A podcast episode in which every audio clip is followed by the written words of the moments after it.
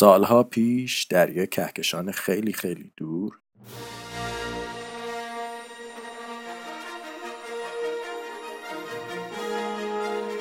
سیاره‌ای به اسم زمین به وجود آمد که فاصلش از خورشید، وجود آب و عناصر کربنی و جو مناسب باعث شد که فرمی از زندگی در سطح اون شکل بگیره. میلیاردها سال بعد این زندگی تک‌سلولی به موجوداتی تبدیل شد که خودشونو انسان می‌نامیدن. انسان‌ها هزاران سال زندگی اولیه و احمقانه‌ای داشتن، ولی این آخری‌ها متمدن شدن.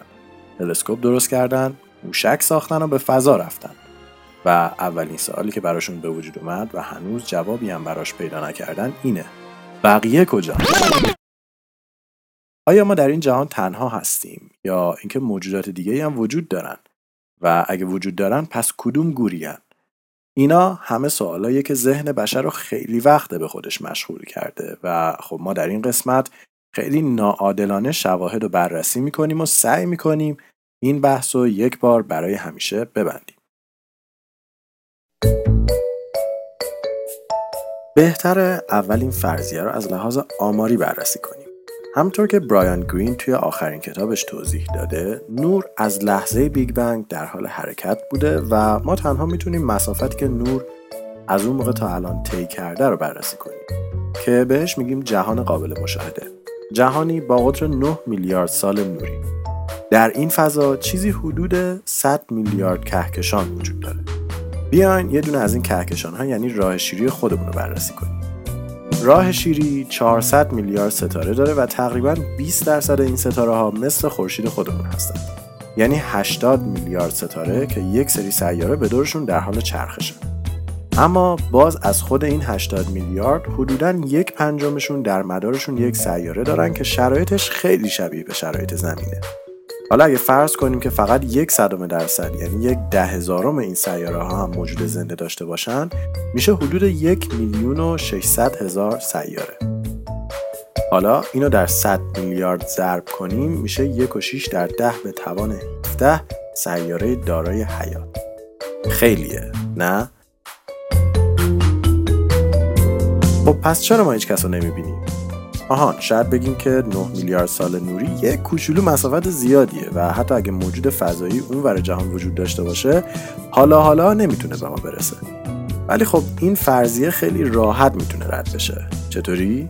اینطوری. 50 سال پیش یه منجم روسی بود به اسم کارداشف. آقای کارداشف تو خونش کنار تلسکوپش داشت با خودش فکر میکرد که خب خدایا الان چه فرقی بین ما آدمای اولی هست و از اون منتر اگه الان یه موجود فضایی بیاد ما چجوری فرقمون رو از اون تشخیص بدیم؟ میدونم طرف خیلی بیکار بوده، اما در هر صورت وقتی دید خبری از بالا نمیشه تصمیم گرفت خودش یه متد برای ارزش‌گذاری میزان پیشرفت فنی و تکنولوژی تمدن‌های مختلف در بیاره و اسمشو گذاشت، اگه گفتین، مقیاس کارداشف. مقیاس کارداشف تمدن‌ها رو به 3 گونه تقسیم می‌کنه. تمدن نوع 1 همین تمدن بی‌کلاسان که فقط بلدن از انرژی سیاره خودشون به طور کامل استفاده کنن، مثل زمین، با مصرف انرژی 4×10^12 وات. البته راستش رو بخواید زمین هنوز به این مرحله نرسیده و 200 سال دیگه تازه اینطوری میشه.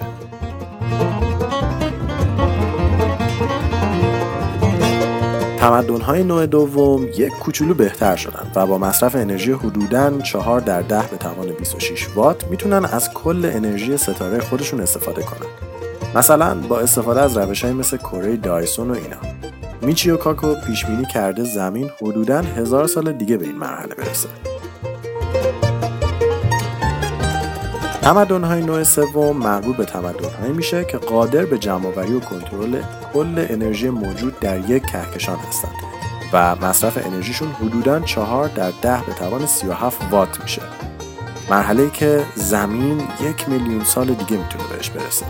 این تمدن‌ها میتونن به راحتی بین سیارات و حتی کهکشان‌ها سفر کنن و هر جا دلشون میخواد برن. اما برگردیم به استدلال. طبق این اعداد سیاره‌ای مثل زمین که موجودات زنده توش داره میتونه در حدود چند میلیون سال خودش رو به مرحله 3 و سفرهای بین ستاره‌ای برسونه و در نتیجه توسط ما قابل رؤیت باشه. کهکشان راه شیری 13 میلیارد سالشه و به غیر از اولاش که کلا هیچ کی نمیتونست توش زندگی کنه، بقیه عمرش همه چی نسبتاً اوکی بوده و زمین تنها 4 میلیارد سالشه. اما ستاره‌های قدیمی‌ترش چی؟ سیاره‌های قدیمی‌تر. خیلی طبیعیه که اون تعداد زیادی از سیاره‌ها که یکم پیش حساب کردیم، یه تعدادشون قبل تولد زمین به وجود اومده باشن. پس منطقی نیست حداقل 1% کمی از موجودات اون سیارات به مرحله سوم در مقیاس کارداشف رسیده باشن.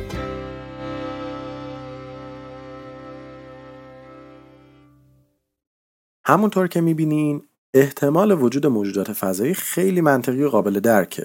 ولی پس کوشن، چرا نمی‌بینیمشون؟ چه کسی برای این تضاد قرار پاسخگو باشه؟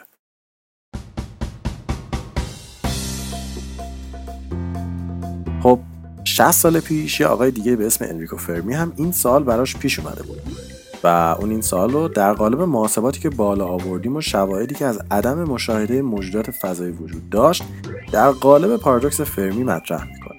سوال اصلی این پارادوکس اینه که چرا با اینکه احتمال وجود موجودات فضایی انقدر بالاست تا به حال هیچ مدرکی از وجودشون کشف نشده؟ و آیا جوابی هم برای این پارادوکس وجود داره؟ شاید. یکی از تئوری‌هایی که وجود داره تئوری فیلتر بزرگه. فیلتری که میتونه هر چیزی باشه که باعث پایان زندگی بشه. حالا فرض کنین که این فیلتر در مسیر پیشرفت همه تمدن‌ها قرار گرفته باشه و بعد از اینکه به مرحله‌ای از پیشرفت رسیدن باعث نابودی اونها بشه. برای همینه که هیچ تمدن مرحله 3 وجود نداره و یا ما ندیدیمشون، چون که قبل از اینکه به ما برسن نابود شدن. و نکته ترسناک در صورت حقیقت این تئوری اینه که این آینده خودمون هم هست و احتمالاً همون چیزیه که تمدن ما رو هم نابود میکنه و نمیذاره هیچ وقت جهان رو به طور کامل تجربه کنیم. اما برعکس این ماجرا هم هست، یعنی این فیلتر قبل از ما قرار داشته و به عبارتی الان ازش گذر کردیم. فیلتری که شاید هر تمدنی توانایی گذر ازش رو نداشته. شاید ما تنها تمدنی بودیم در تاریخ تونستیم ازش بگذریم و این ایدئولوژی هم به اندازه قبلی ترسناکه، چرا که اگه درست باشه ما تنها موجودات زنده در کل جهان قابل مشاهده هستیم و این حس خیلی عجیبه. ولی به غیر از نظریه فیلترها، نظریه دیگه‌ای هم وجود داره، مثل این تئوری که شاید روش‌های ارتباطی ما با موجودات فضایی سینک نیست و اونا الان دارن روی موج جون میکنن، ما هم روی موج دیگه و خیلی چیزای دیگه.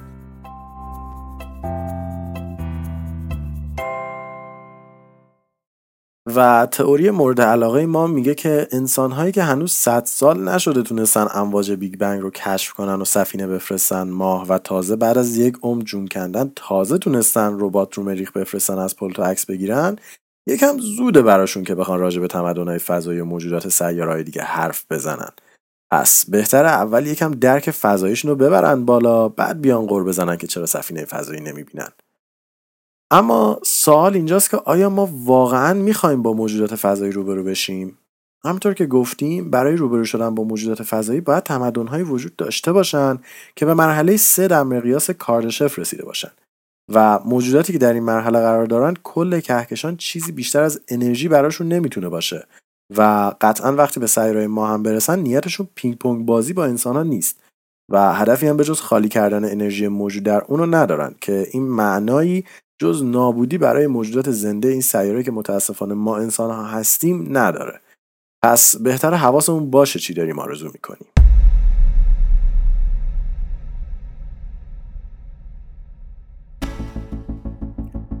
استرینگ‌کست توسط من، رضا حریریان و شاهین جوادی نژاد تهیه و ساخته شده. برای اطلاعات بیشتر درباره موضوعاتی که در این قسمت مطرح شده، میتونید به وبسایت ما مراجعه کنید و یا ما رو در شبکه‌های اجتماعی دنبال کنید. این قسمت از استرینگ‌کست به شما تقدیم می شود توسط وبسایت علمی بیگ بنگ. صفحه بیگ بنگ کار خودش از سال 1390 در فیسبوک آغاز کرد و با ارائه مطالب علمی در مورد نجوم، فیزیک، زیستشناسی، ریاضیات و غیره سعی داره خوانندگانش رو به تفکر در هستی واداره. هدف بیگ بنگ دوری از خرافات و دیدن مسائل به صورت علمی و بالا بردن سطح آگاهی عمومیه. همچنین وبسایت بیگ بنگ داره یکی از گسترده‌ترین مجموعه مستندهای علمی و آموزشی هستش که برای دیدن و تهیه اونها میتونید به وبسایت bigbangpage.com مراجعه کنید. و یا اونا رو در فیسبوک، اینستاگرام و یا تلگرام دنبال کنید. اگه میخواید به عنوان اسپانسر در برنامه حضور داشته باشید و از این طریق با مخاطبان ما در ارتباط باشید، میتونید به آدرس sponsor@streamcast.ir ایمیل بزنید و یا اگه دوست دارید به ادامه برنامه کمک کنید، به وبسایت برین و کلیک حمایت رو بزنید. لطفاً هر نظر و پیشنهادی دارین رو برای ما بفرستید. ما از شنیدن و خوندنشون خوشحال میشیم. من رضا به همراه شاهین هفته خوبی رو براتون آرزو میکنم و تا قسمت بعد خدا نگهدار.